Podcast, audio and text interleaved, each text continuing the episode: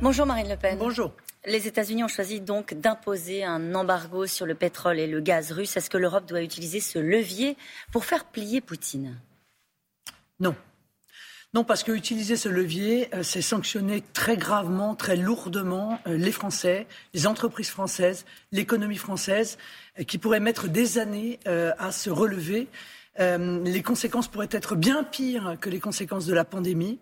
Donc il faut à tout prix choisir des sanctions qui ne soient pas des sanctions en réalité contre le pouvoir d'achat des Français et contre notre activité économique et donc l'emploi en France. Le problème, c'est qu'en achetant du gaz, nous finançons la guerre. C'est ce que dit François Hollande dans une tribune qu'il a accordée au journal Le Monde. 700 millions de dollars qui entrent dans les caisses russes. Dans ces cas-là, il fallait que M. Hollande ne ferme pas Fessenheim.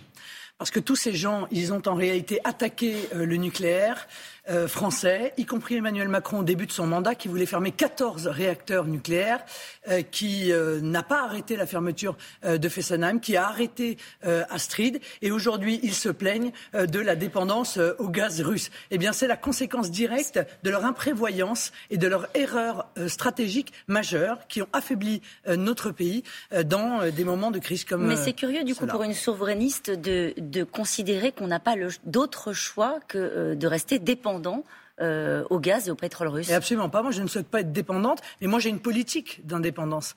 Moi, je souhaite investir depuis 20 ans maintenant dans l'hydrogène. Moi, je souhaite renforcer notre filière nucléaire. Et cela fait des années que je le dis. Et si nous l'avions fait, eh bien, aujourd'hui, nous ne serions pas dépendants. Je souhaite également sortir du marché européen de l'électricité. Il faut bien comprendre une chose. L'électricité que nous produisons, nous Français, est à 50 € le mégawattheure. Aujourd'hui, à cause des erreurs allemandes, eh bien, le prix global en Europe est de 200 € au watt-heure. C'est-à-dire qu'en réalité, nous payons les erreurs stratégiques de nos voisins. Je ne le souhaite pas. Je souhaite que les Français bénéficient d'une politique qui a été décidée par le général de Gaulle et qui était une politique justement pour avoir une indépendance et des prix bas pour nos entreprises, avantages compétitifs majeurs, et également, bien sûr, pour les particuliers. Il y a le sujet de la politique énergétique, il y a le sujet des choix qu'on a fait il y a 30 ans. Et puis il y a l'urgence. Pas il y a 30 ans, il y a 4 ans. Et puis il y a l'urgence. Il y a l'urgence, celle d'un conflit à nos portes, avec l'Europe qui cherche des moyens, à un moment donné, de sanctionner Vladimir Poutine. Oui, mais ce moyen-là n'est pas le bon.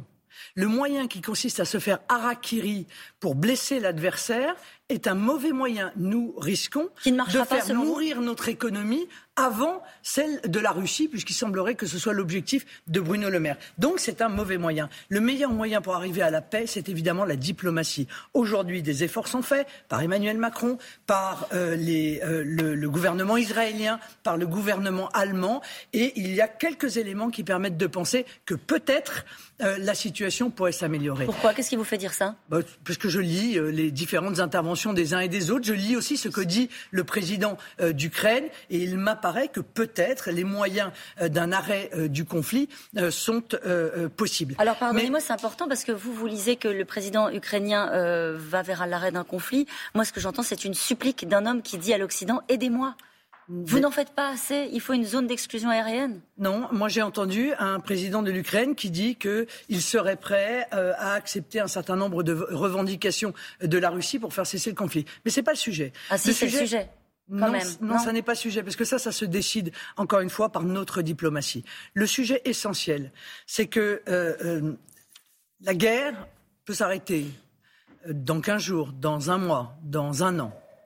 Mais les choix qui sont en train de faire aujourd'hui par Emmanuel Macron, qui sont en train d'être faits par Emmanuel Macron, peuvent nous affaiblir pour les 10, 20 ou 50 prochaines années.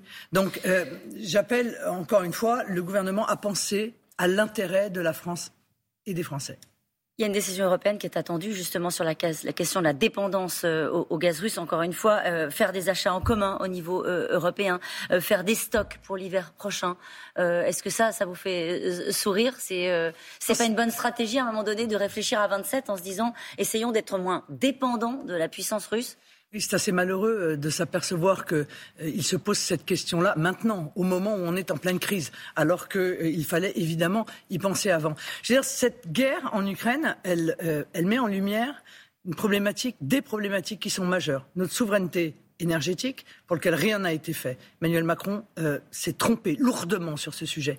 Mais aussi notre souveraineté alimentaire, dont personne ne parle, et qui est un sujet fondamental. Or, Emmanuel Macron, il a soutenu quoi ? Il a soutenu un dispositif européen qui envisageait de faire baisser de 10 à 20% la production agricole européenne. C'est-à-dire nous faire dépendre encore plus des importations des pays étrangers. Donc je pense véritablement que cette guerre démontre qu'Emmanuel Macron a été incapable de protéger la France de défis qui pourtant étaient prévisibles. La question des prix des carburants, elle se pose déjà. On l'a vu à l'instant avec Axel Detarlet, aux Français qui vont faire le plein tout le jour. Vous proposez, vous, de jouer sur la TICPE. Bruno Le Maire, la taxe, donc sur les carburants, Bruno Le Maire vous répond, il dit qu'il faut utiliser ces recettes fiscales pour faire la transition écologique. Ça fait 6 mois que je parle du pouvoir d'achat. Ça fait 6 mois que j'ai proposé de baisser de 20 à 5,5% la TVA sur l'énergie. Pas seulement le carburant, le fuel, le gaz, l'électricité. Je rends 12 milliards d'euros aux Français. Et aujourd'hui, il faut faire encore plus, c'est-à-dire qu'il faut baisser quoi ? Eh bien, il faut supprimer les taxes qu'Emmanuel Macron a imposées dès qu'il est arrivé au pouvoir.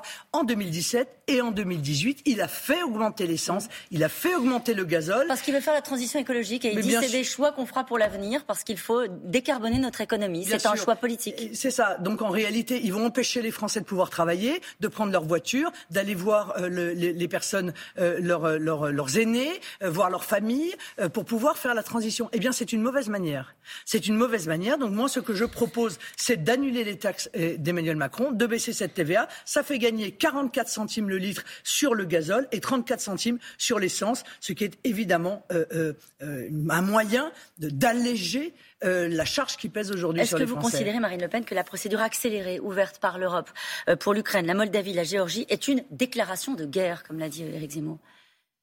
Est-ce que c'est une forme de surenchère, ou est-ce que c'est la réponse à ces pays qui tapent à la porte de l'Europe ? Je crois que c'est un des éléments de la négociation avec la Russie. En réalité, en proposant cela, ils savent que c'est un élément auquel la Russie va s'opposer. Donc ça fait partie, à mon avis, des éléments de négociation. Mais moi, vous le savez, je suis opposé à l'élargissement indéfini de l'Union européenne. Je pense que c'est cet élargissement qui a posé un grand nombre de problèmes à la structure Union européenne. 2 millions de réfugiés, quelle doit être la politique de la France en la matière ? Les accueillir quand ils souhaitent venir chez nous.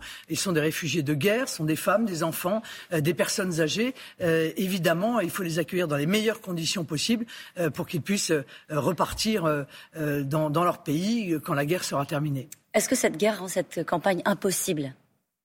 Non, elle ne rend pas cette guerre impossible, justement parce que, je vous l'ai dit, elle met en lumière des sujets qui sont des sujets absolument fondamentaux pour l'avenir. Mais qui servent Emmanuel Macron dans les sondages qu'on voit ce matin. Il est à 33%, il progresse de 8 points. Ça s'appelle, il part, disent les sondeurs, l'effet drapeau. Oui, mais c'est un effet qui ne dure pas.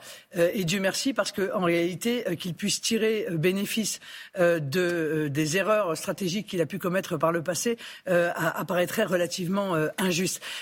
En tout cas, ce qui est sûr, c'est que c'est lui qui cherche à enjamber la présidentielle. C'est pas les faits, c'est il semble vouloir enjamber la présidentielle, considérer qu'il doit bénéficier d'une reconduction tacite, sans entrer dans la campagne, sans débat démocratique. Et ça, c'est inadmissible. Et moi, la petite musique qui court là dans les médias, consistant à dire l'élection est pliée, Emmanuel Macron sera réélu, c'est sûr, je trouve que c'est une très mauvaise manière faite aux Français, parce que c'est une manière en fait de débrancher le peuple de la désignation de son avenir, du choix de son avenir. Et je ne l'admets pas. Donc moi, je continuerai évidemment à faire campagne et j'appelle les Français à ne pas se laisser démoraliser, démotiver et écarter en fait du processus démocratique. Marine Le Pen, vous avez eu des nouvelles de Marion Maréchal Le Pen depuis son ralliement à Éric Zemmour ? Non. Est-ce que vous avez cherché à en avoir ? Vous avez cherché à en avoir ? Non. Non ? Non. Il n'y a pas d'effet Marion Maréchal Le Pen dans Marion Maréchal, puisqu'il fallait pas. Non, en tout cas, les sondages. Manifestement, non, puisque Éric Zemmour ne cesse de descendre dans les sondages. Ce qui est sûr, en revanche, c'est qu'aujourd'hui, nous pourrions être très puissants sans sa candidature, et il a contribué à affaiblir le camp national. Elle le fait aussi en le soutenant, et c'est malheureux. Et moi, j'appelle donc tous ceux qui sont attachés à ce que la France puisse mettre en œuvre une politique nationale à se reporter tout de suite sur ma candidature, ne pas attendre le second tour, parce que je ne voudrais pas que les Français se retrouvent avec une mauvaise surprise. Ce serait quoi la mauvaise surprise ? Ce serait que le camp national, éventuellement, puisse ne pas être présent au second tour. Vous voyez, ça, ce serait quand même pour des millions de Français une véritable catastrophe. Et donc, je les appelle à se mobiliser dès maintenant. Merci beaucoup, Marine Le Pen. Merci.